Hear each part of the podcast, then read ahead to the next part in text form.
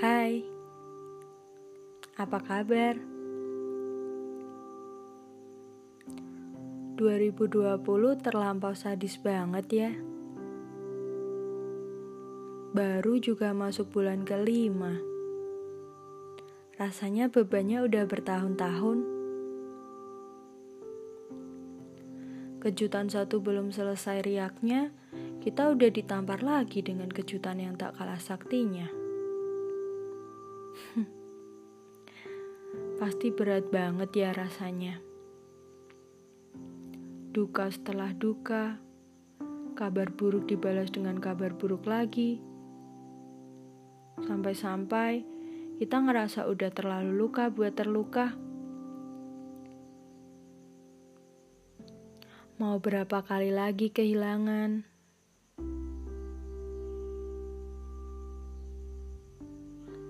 Mesti berapa jauh lagi buat merelakan?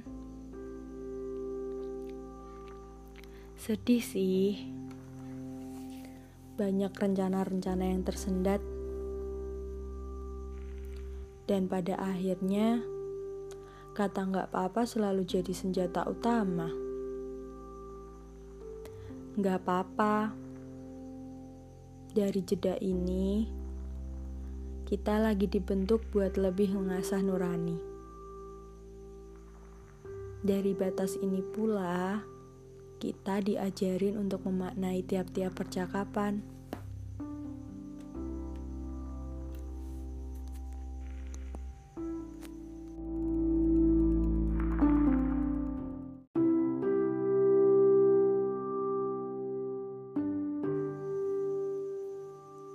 Sama halnya dengan bumi. Kita sebagai makhluk di dalamnya juga boleh kok menyembuhkan diri sendiri. Mengambil jarak.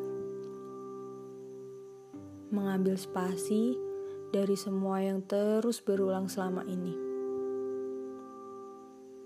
Gak apa-apa kok kalau kita ngerasa bete selama tiga hari. Coba deh dirasain bete-nya.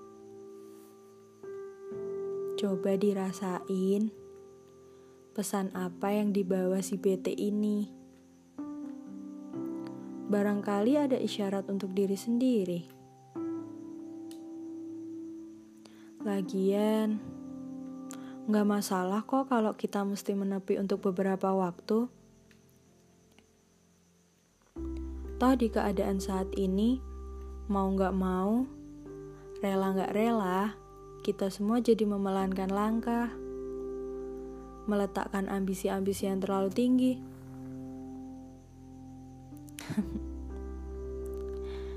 Hal yang sering kali dilupakan manusia adalah bagaimana merasa cukup. Seringkali kita menginginkan lebih lagi dari yang lain. Ingin menggapai lebih tinggi lagi setelah ini ingin mendapatkan lebih banyak lagi dari apa yang udah dikantongi.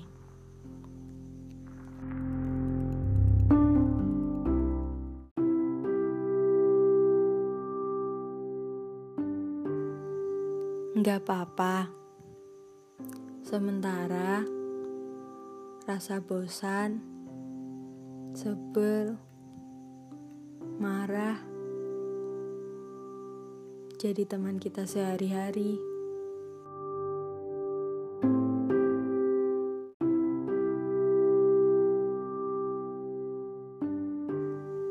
Tapi paling tidak dari pandemik ini kita jadi tahu sedikit banyak sifat asli manusia terlihat nyata saat dia berada di situasi serba terbatas.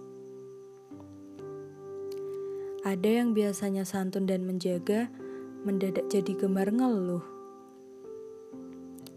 Ada yang biasanya hahaha justru berubah jadi manusia paling kesepian. Ada yang dulunya kerap bijak, mendadak jadi pencela, menyalahkan ini itu.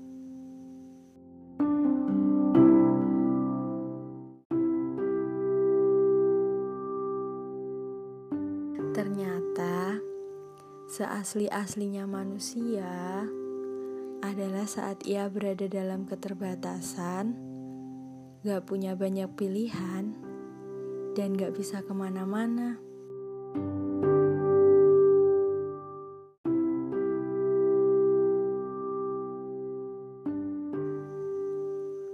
Luar biasa ya.